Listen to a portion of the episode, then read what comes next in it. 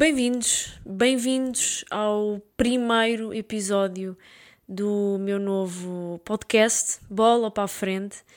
Vocês, se calhar, aqueles que já, já, já me acompanham há, há muito tempo devem estar a pensar: mas espera aí, a Maia já tinha uh, uns vídeos que se chamavam Bola para a Frente, que normalmente trazia um, um convidado, mas decidi passar essa rúbrica para um podcast e hum, estar apenas eu aqui a falar e de vez em quando poderei trazer ou não um uh, ou outro convidado em algum episódio especial ou assim, mas por norma vou ser hum, vou ser eu, vou ser eu aqui a, a, apenas a falar com vocês. Eu espero que vocês gostem desta nova, deste novo tipo de conteúdo para o canal. E pronto, vamos então começar uh, neste grande e primeiro episódio no Bola para a Frente. Basicamente, eu vou falar de um, o, que, o que se está a passar no futebol, a atualidade do futebol. Um, com um bocadinho mais de atenção à nossa Liga Portuguesa, mas sem descuidar daquilo que, é, daquilo que se passa lá fora, pelo menos nas, nas principais ligas europeias e seleções mundiais, etc. Portanto, eh, eu espero que vocês gostem e bora lá a isso. Eu tenho aqui umas notinhas de, de coisas que eu pensei para falar aqui hoje com vocês. Só aqui só um, umas notas só para não me esquecer.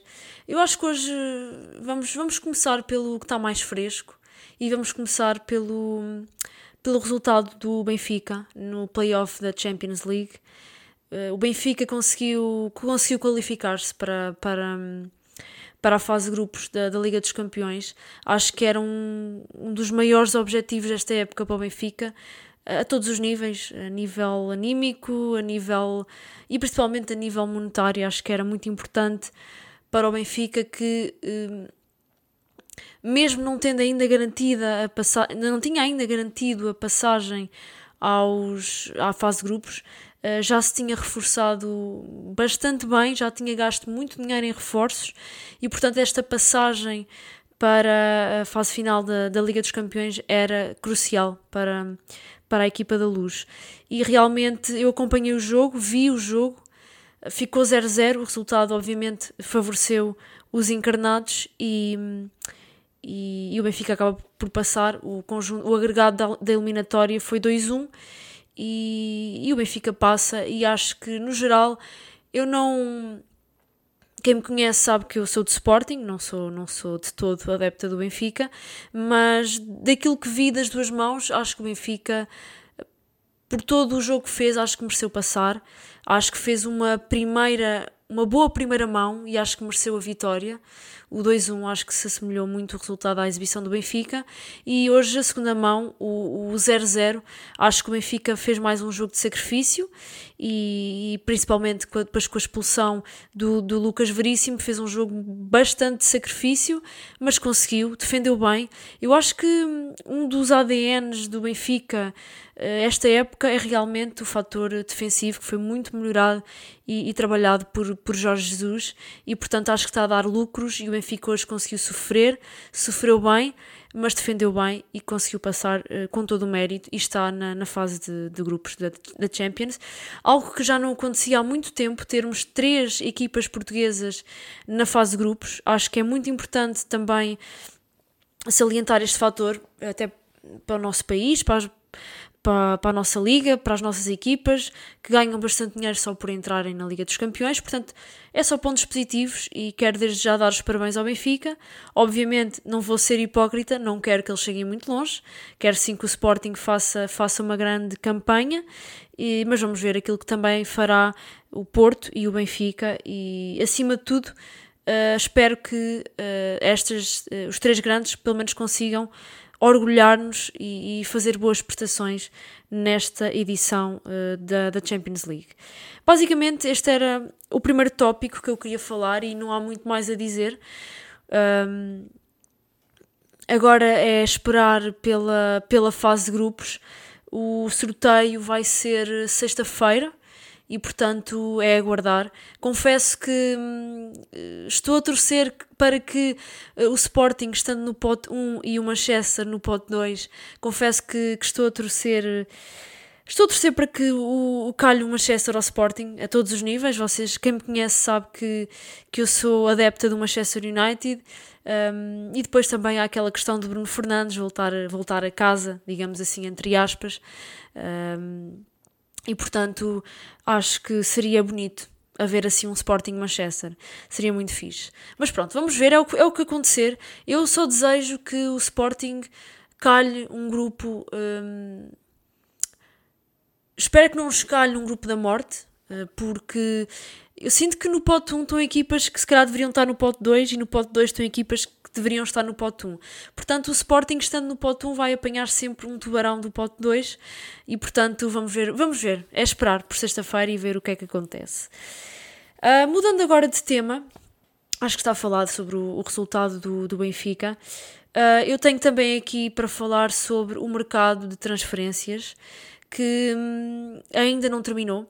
Termina eu agora não sei se estou certa, acho que termina 30, 1 de setembro à meia-noite, ou 31 de agosto, até à meia-noite, qualquer coisa assim. Portanto, ainda estamos na, na fase de transferências, uh, o mercado ainda está bem aberto, tem havido bastantes movimentações, mas também está, está a chegar ao fim. E, e, vou já desde já começar por dizer que também é oficial a contratação de, de João Virgínia uh, para o Sporting, já tinha sido associado há vários dias ao Sporting e, dando a minha opinião, acho que foi uma contratação que o Sporting tinha que fazer, porque com a saída do, do Max uh, ficávamos sem um segundo guarda-redes, assumindo que o André Paulo uh, será o nosso, a nossa terceira opção. Falo a nossa porque eu sou do Sporting, não é? E estou a falar no, no nós. Mas, hum, portanto, acho que o Sporting tinha que ir ao mercado e, sinceramente, acho que, que foi, foi, foi uma boa contratação. O João, acho que é um guarda-redes com muito potencial, pertence à equipa, pertence à seleção sub-21, portanto, já conhece muitos jogadores como o Pote, o, o mais Daniel Bragança, uh, enfim, alguns jogadores que também passaram pelo sub-21, Nuno Mendes, e portanto acho que se, tenho a certeza que o João se irá sentir em casa, acho que vai adaptar-se bastante bem ao grupo e será, acho que, uma opção, uma opção muito válida para como segundo guarda-redes, até porque o Adam, obviamente, será a opção número um, mas acho que o João Virgínia tem também muito para evoluir e acho que está nas mãos certas, uh, nas mãos de Rubén Amorim, está na, no clube certo para evoluir e, portanto, acho que só desejo a maior das sortes e acho que o Sporting aqui acertou mais uma vez nesta contratação apostar em jogadores jovens, jogadores de talento e, portanto, fico contente e espero que, que quando tenha que intervir o João que faça boas intervenções e, e, acho que sim, acho que vai correr bem e acho que também o objetivo dele é evoluir e portanto acho que tem tudo, tem tudo para correr bem e acho que o facto de ele agora vir a trabalhar com o Adanjo, um jogador com muita experiência, poderá vir a aprender muitas coisas e, e isso é, é fundamental e, e muito importante, na minha opinião. Em relação também uh, ao mercado de transferências, não posso também deixar de salientar, uh, acho que foi a transferência mais bombástica e será possivelmente a transferência bombástica deste ano, uh, a saída de Messi do, do Barcelona para o Paris Saint-Germain. E para mim, que sou sou muito simpatizante do Barcelona e para mim eu vi o Messi a crescer no Barcelona desde a sua estreia aos 16 anos até agora. Um, eu sempre eu sempre fui daquelas pessoas que acreditei que o Messi iria ficar no, no Barcelona até ao final da carreira, ou pelo menos até, uh, não digo arrumar as botas, mas até uh, pelo menos deixar o futebol europeu mas não aconteceu eh, por vários fatores, também não vou estar aqui a enumerar, por vários fatores as coisas não correram bem em termos das negociações e o Messi uh, passou para, neste momento, o Paris Saint-Germain é um dos clubes mais ricos a nível europeu e, e mundial, uh, também pelos fatores que acho que toda a gente sabe, uh, e portanto era um dos clubes que poderia contratar Lionel Messi por, todo, por toda a sua folha salarial e portanto foi uma contratação que, que acaba por ser chocante, mas ao mesmo tempo previsível, porque também para onde é que iria Lionel Messi? Uh, acho que França Uh, o Paris Saint-Germain tem jogadores que Messi conhece muito bem, Neymar, um dos seus grandes amigos, a Di Maria, que joga com ele na seleção, um, o Paredes também que é argentino, e tem outros jogadores que também certamente conhece, como o Sérgio Ramos, o Keylor Navas. Portanto, acho que Messi, em termos de adaptação, não vai precisar de grandes de grandes hum, de grandes preparações, até porque um jogador como Messi uh, o talento fala por si. Agora, obviamente que estou muito, muito curiosa Uh, para ver o primeiro jogo oficial de Messi com o Paris Saint-Germain e acho que não sou só eu, acho que toda a gente, uh, pelo menos os amantes de futebol, acho que vão todos querer ver o jogo de Messi pelo, pelo PSG e estou muito curiosa para perceber como é que Messi vai, vai se comportar numa liga totalmente diferente, um, estilo de jogo totalmente diferente. Uh, enfim, tu, tudo vai ser diferente para Messi, a língua, os adeptos, o estádio, enfim, tudo. O treinador, enfim, é, é, vai ser realmente muito, muito interessante de, de, entender e perceber se realmente Messi vai, vai se ingrar na Liga Francesa. Eu, conhecendo, entre aspas, mais uma vez, conhecendo Messi como conheço, acho que não vai haver grandes dificuldades de integração e acho que Messi vai, vai também continuar a marcar muitos golos uh, nesta temporada. Uh, se calhar Obviamente que também com a idade que já tem, e vemos também pelo Ronaldo, os números já não são o que eram, mas Messi acho que vai continuar a ser um jogador muito, muito influente nesta equipa do Paris Saint-Germain. E só de pensar no trio de ataque, Neymar, Messi, Mbappé, é, é de fugir. E obviamente que ainda, ainda está um bocadinho no ar se, se Mbappé vai continuar ou não na, na equipa este ano. Eu acho que sim, uh, mas uh, vai ser um ataque. Uh, terrível.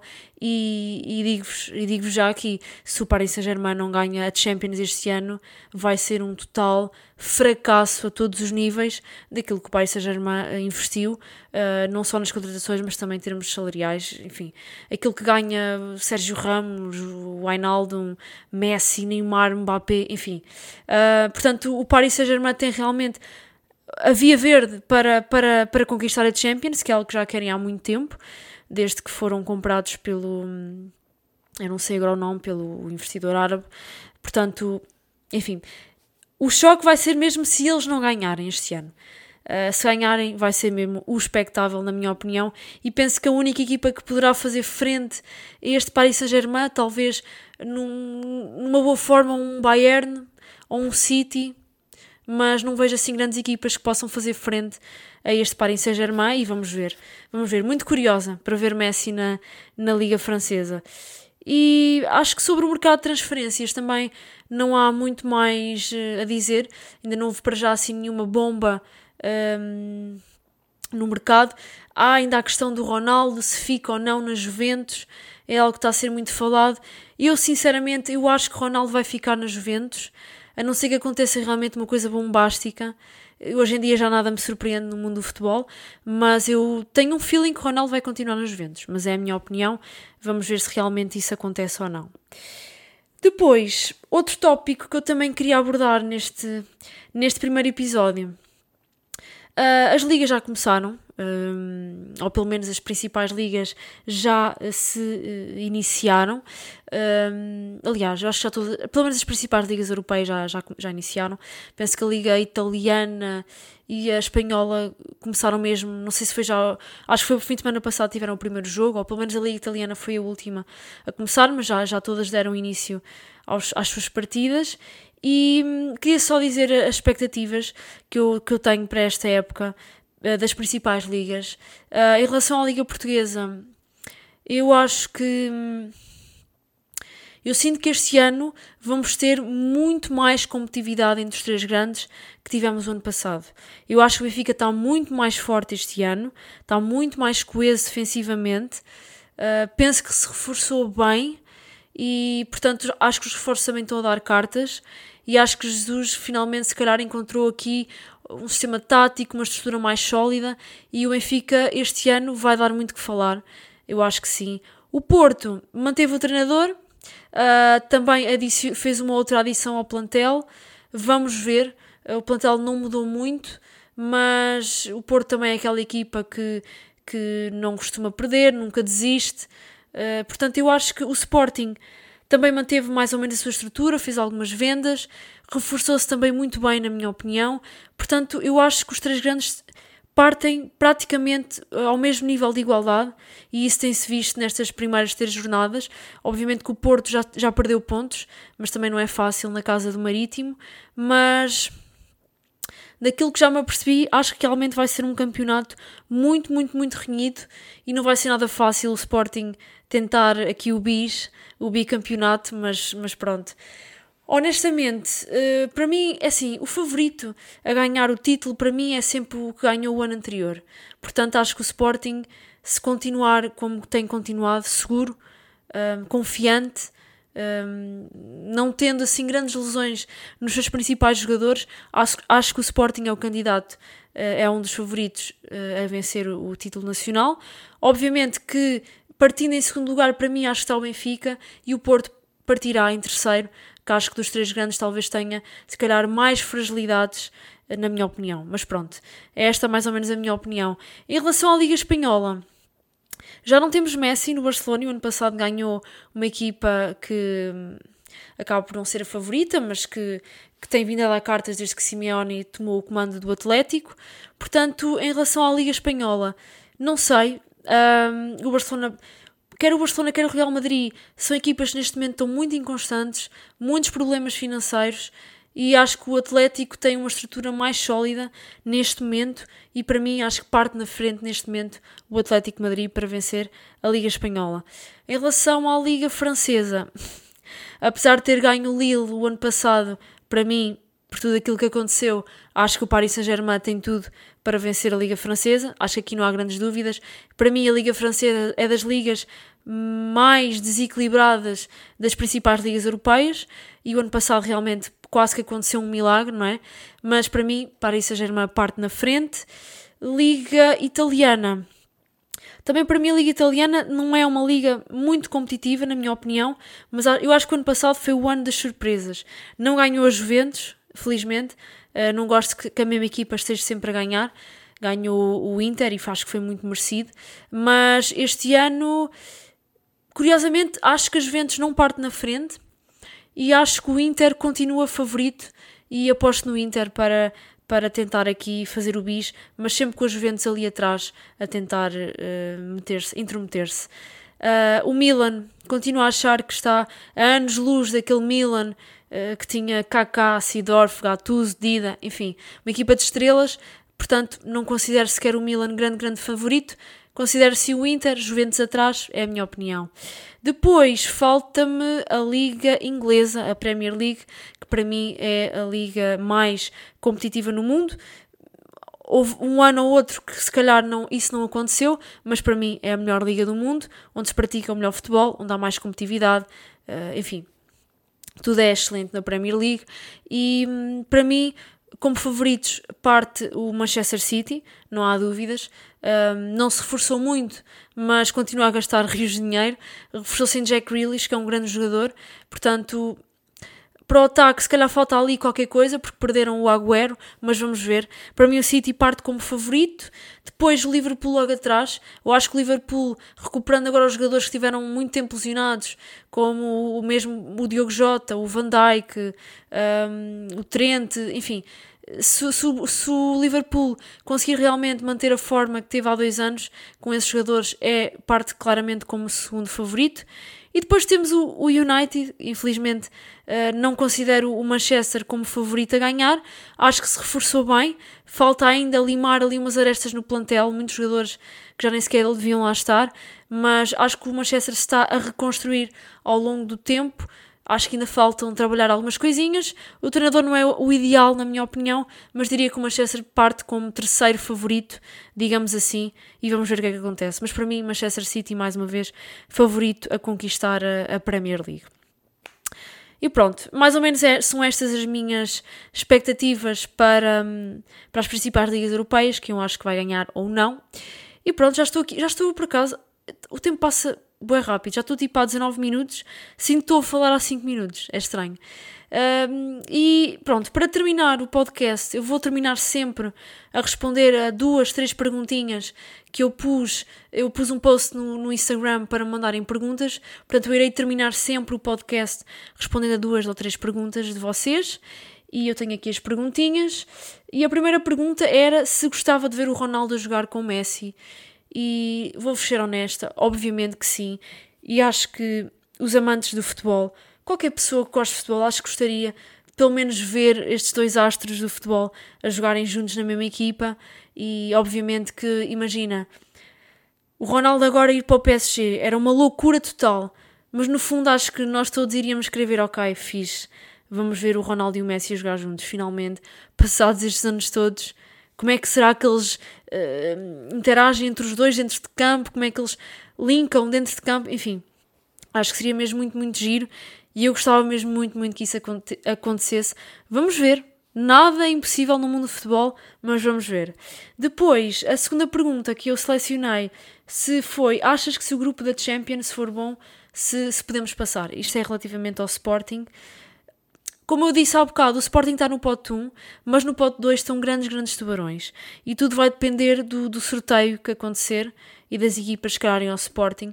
Eu sempre pensei, sempre disse que eh, acho que as aspirações do Sporting na Champions, obviamente, quer sempre fazer a melhor prestação possível, mas acima de tudo tentar ali o terceiro lugar e qualificar-nos para a Liga Europa, que já será uma competição mais ao nível de uma equipa como o Sporting, é, é, é a realidade, mas quero muito que o Sporting faça uma boa campanha, consiga um bom sorteio, isso é também muito, muito importante, e se conseguimos o terceiro lugar e passar depois para a Liga Europa, já me daria mesmo muito, muito contente.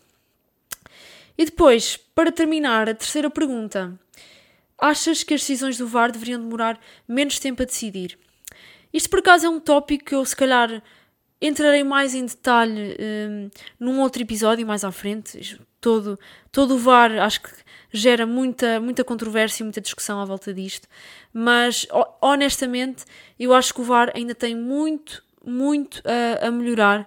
Acho que concordo com o VAR, concordo com a tecnologia do VAR, acho que sim, que é algo que, que deve e tem que continuar a ser implementado no futebol para haver mais transparência no futebol. Agora, se existe 100%, 100 de, transparência, de trans, transparência no, no futebol com o VAR, não, não existe.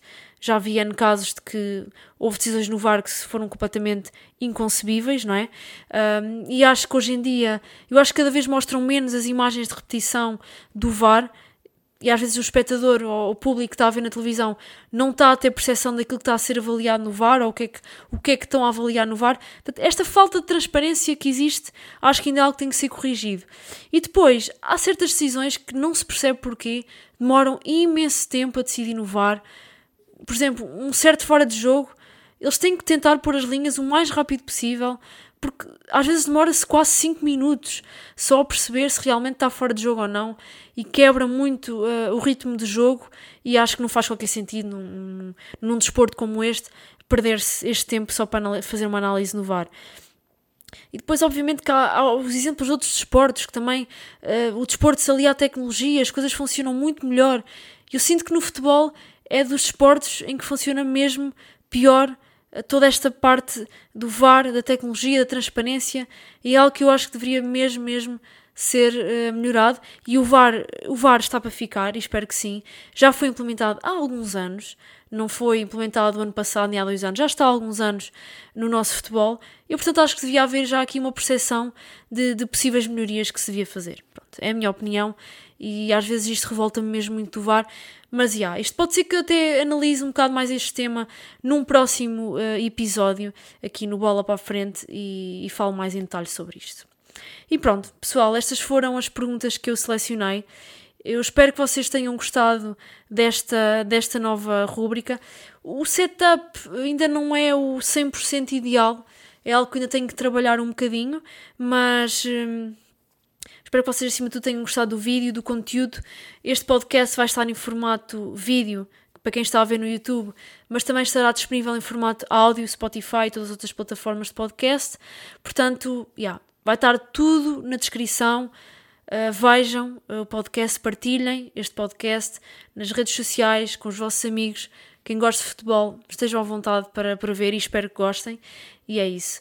Uh, em relação ao canal do YouTube, também tenho que dizer: se estão a ver no YouTube, subscrevam o canal, um, deem o vosso like. Agora estava-me a dar uma branca. E, e é isso. E partilhem, partilhem, partilhem, partilhem. E ficaria mesmo, mesmo muito grata para ver se este projeto anda para a frente e isso tem o maior número de pessoas a ver, que seria muito, muito bom para mim. E pronto. O objetivo deste podcast é realmente sair todas uh, as quartas-feiras. Obviamente que acontecerá exceções, ou porque não posso, ou estou ocupada e não sairá. Mas o objetivo é mesmo tentar não falhar, sair todas as quartas para que. e falar sobre um tema qualquer que eu escolha. E é isso. Pessoal, última cena, sigam-me nas minhas redes sociais. O meu, o meu uh, Instagram Uh, isto é mais para o YouTube, que eu também vou deixar na descrição. Team Áudio, estamos aí. uh, mas já, yeah, é isso. Espero que vocês tenham curtido. Foi o primeiro episódio uh, do Bola para a Frente.